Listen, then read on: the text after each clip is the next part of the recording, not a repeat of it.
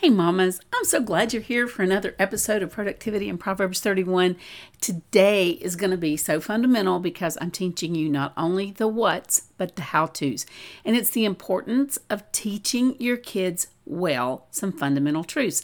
I've got five for you, lots of little subheadings like I always do, hoping to stay focused. So, you guys, grab a pen, grab a pencil, put your feet up if you can, and let's dive into how to teach well.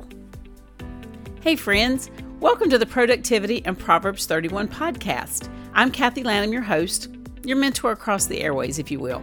I'm a mom of five, former teacher, and top 2% company leader. Now I'm a coach, a podcaster, and a business strategist. Stick around if you're a Christian mom with some big dreams, a messy bun, and sweatpants. You might feel all the guilt, but you refuse to be a Pinterest perfect mom. You live in your car, and reheated coffee is a staple. If chaos is usually rampant and you'd like some practical tips on how to grow a business, grow in your faith, and get some control with an occasional date night thrown in as a bonus, hang around. Because as we grab these few minutes together, I want to help you keep growing in your faith, build a business that lines up with your God given gifts and talents, and make memories of a life you love. So reheat that coffee and let's get started.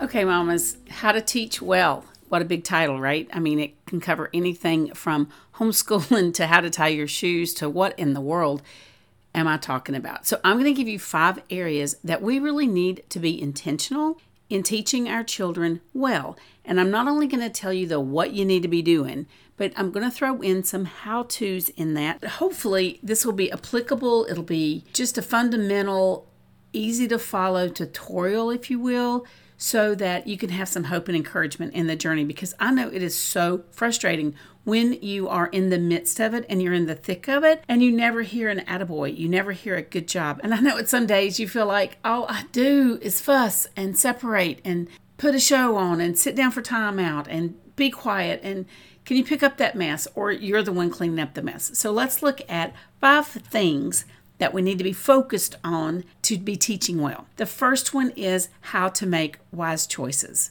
Now, that seems like such an obvious one, but what we do is we'll use the words how to make wise choices, but they're too young.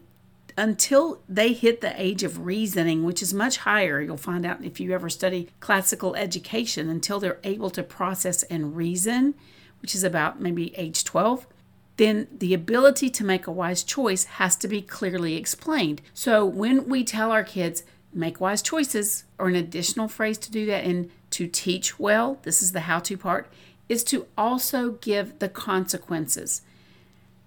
Okay, now, Kaylee, I need you to make a wise choice.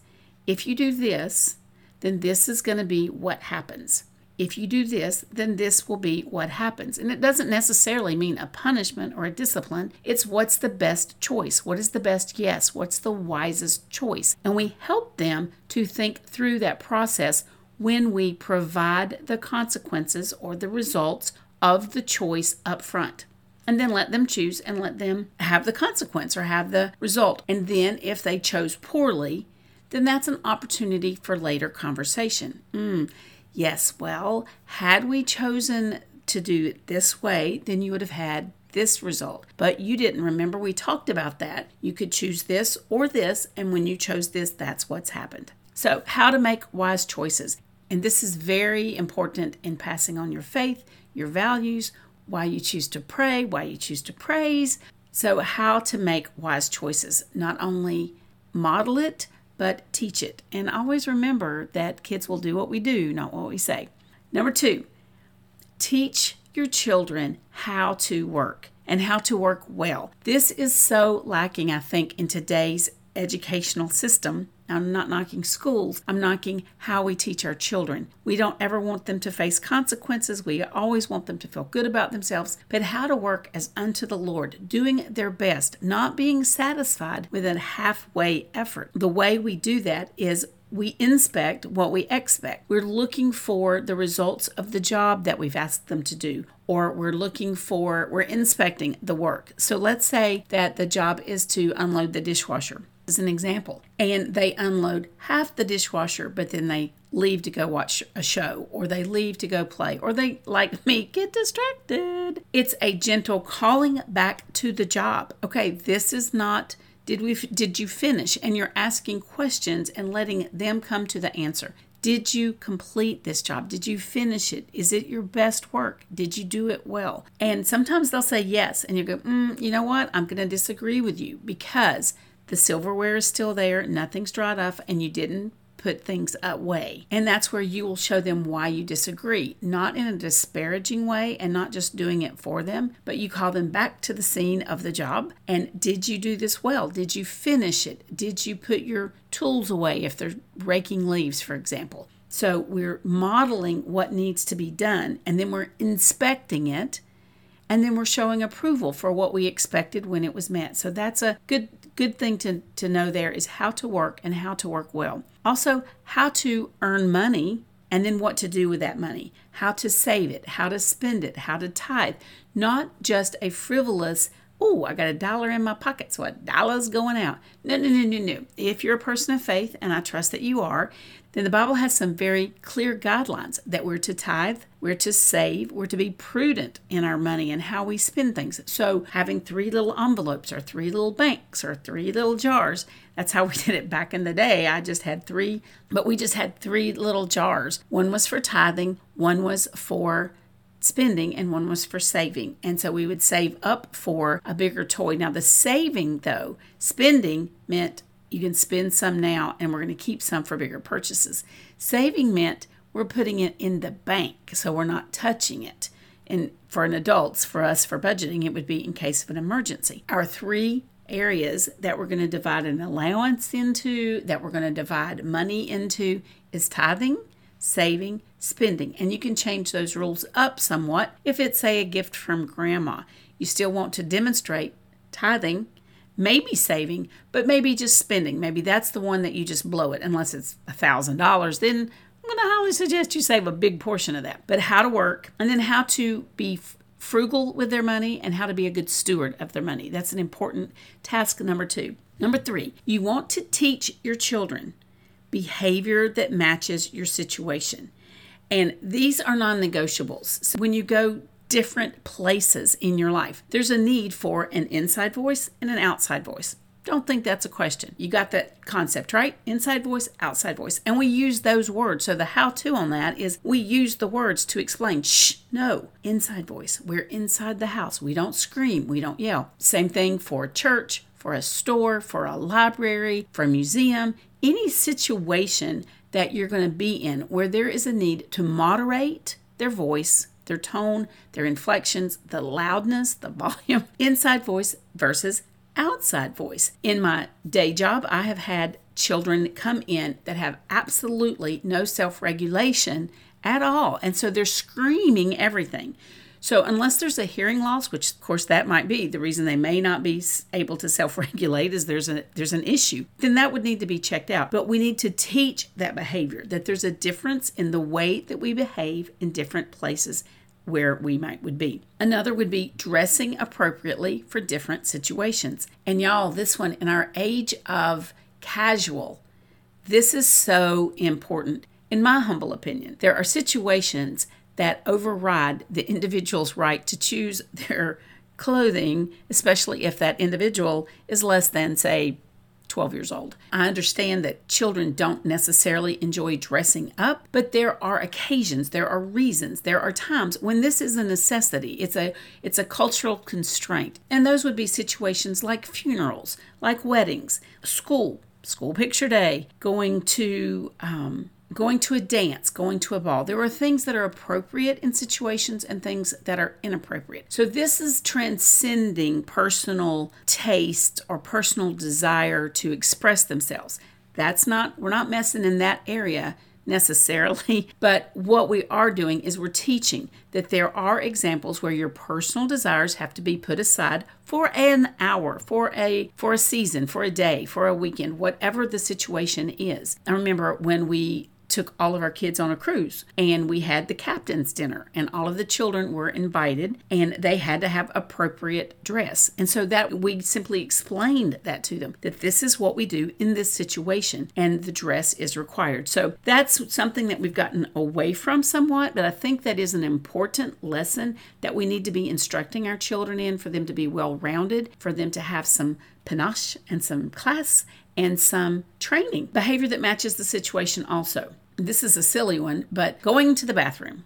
This is another little behavior that matches the situation. If we're going on a car trip, everybody needs to go at least try to go to the bathroom so that in 20 minutes you're not hearing, I need to go to the bathroom. Go to the bathroom before you get in the car. At church, before you go to the service, before you go into your Sunday school room when you go to the movies before you go in to the movie so that you're not tramping in front of people and disrupting. And in our church we have a young person probably mm, 8 years old maybe maybe a little younger that after the singing has stopped, where you're standing and sitting and standing and sitting, so no one would not notice as much if she ran to the bathroom during that time. No, we let the preacher get good and warmed up, and then she stands up like a princess on parade and she very noisily and demonstratively goes to the bathroom and then she returns the same way. That's a behavior that that could potentially interfere with others' worship and their ability to attend to the sermon. In like manner, if you go to a church with pews, we used to teach our kids you do not kick the per- the pew in front of you. Comparable lesson would be in an airplane. How do you behave in an airplane? Certainly the inside voice the not kicking the seat in front of you, using the bathroom before you get on the plane, those may be things that you want to teach in that situation. Alrighty. Number four, you're not the star, you're not the center of my attention every minute of every day. These are good lessons in waiting. It's good, a good training in taking turns in talking. So, what you're going to do is probably what you're already doing. You stop, you call attention, and you say, Excuse me, you're interrupting. Pardon me. There's an adult speaking. Pardon me. Hang on. Do you see that I'm on a, in a conversation? Pardon me. I'm on the phone. Excuse me. What's our rule if mommy's on the phone? So you have different situations where you can train your kids to wait. Another church story. This is fun. We went to church with a guy who was in the military and his daughter came up and she she did all the appropriate she did the appropriate things to interrupt. She approached us quietly she stood for a moment. She put her hand on his shoulder to indicate she needed his attention. And so, of course, I go, Oh, go ahead, see what she needs. And he's like, uh, No, she can wait. She's in training. I was like, Oh, okay. But actually, that's part of the part of the impetus for this series is we do need to be training and teaching our children in different aspects. And we need to be paying attention to the fact that we are being intentional to teach. And last but not least, number five is stranger danger. And stranger danger is a tricky one because it's going to be different for different situations. And this is one that my kids, especially my youngest, accuses me of all the time. Mother, stranger danger they're not so quit talking to children. But in his case he just wants me to come on and stop talking. These are the stranger danger and honesty is a it, it is a fine line but it's one that you want to be diligent to teach. And many a great surprise has been ruined by that childlike honesty where you can tell mommy anything and you know there's there's a surprise gift that they're not supposed to tell daddy about. And then that's an okay secret versus what is a not okay secret. And the way you're going to approach that with your children, that's going to have to be tenderly handled and you're going to have to determine the parameters. And because I'm not sure what little ears are listening, I'll give some generalities. We want to make sure that it's never okay that grown-ups don't need children's help to find places on a map. It's not okay to get into a car to show a grown up where mommy lives or where mommy might be. It's not okay. Grown ups do not need help from children. Now, that's opposed to, like I'm always saying at the store, would you like to come help me sweep this or would you like to help me do this? That's where the of course, the parent's present and they're giving permission so that you explain to the child if you're there and an adult asks for help, that's one thing. Would you like to help me make the cake? Would you like to decorate the cookies? Would you like to would you like to have a turn on the XYZ? That it's okay if mommy's there and giving permission It's not okay to be getting into a car with an adult or to be going with an adult to show them where the toy store is. You get the idea. Another area that you want to make sure that they understand it's okay is it's okay that grown-ups should not ask little kids to keep secrets. And it's and if they're asking them to keep a secret about private parts or about things that they're asking the child to do, that it's always okay to tell mommy those things. It's always okay to share that with mommy and daddy. They will not get in trouble and nothing bad is going to happen to their family. Sometimes grown ups will say things like that, but you know what? They're wrong and mommy's right. And you have to smooth that, but make sure that they know that it's okay what to tell a grown up and what not to tell a grown up, and that you are not an ordinary grown up for your mommy, and that you always want to protect them and love them and keep them safe. There you go. Five ways that we can teach and train our children that are really important. Number one, again, how to make wise choices, not only using that verbiage, but showing them and demonstrating what a wise choice is, how to work and earn money and then how to tithe, save, and spend that money, making sure behaviors match situations. And that number four, they are not the star in the center of attention. They need to learn when to lead and when to follow. Number five, what is appropriate to tell a grown up and what is not appropriate to tell a grown up. What stranger danger can look like and how that can help you keep them safe and love them better. So, hopefully, that's a little what and a little how all combined in together that would help you work through these crazy days of having littles in your house and teaching them and training them in the values and the faith that's important to you. And, guys, until next time, it's Kathy. Have a blessed day. Hey, guys real quick, I hope this episode was a blessing to you and that you learned a nugget of truth, got a laugh, or had something that you can share. It would be such a blessing to me if you would go over to iTunes and leave me both a starred and a written review. I would love to be able to read some of those reviews online, and that pours into my ministry and my work so much. In addition, if you want some of our free things, that's found over at kathylanham.com. I'd love to connect on social media. DM me at, at Kathy Lanham. That's my handle over on Instagram. So until next time, go be a blessing to others because when you're a blessing to others, you can't help but be blessed yourself. Take care.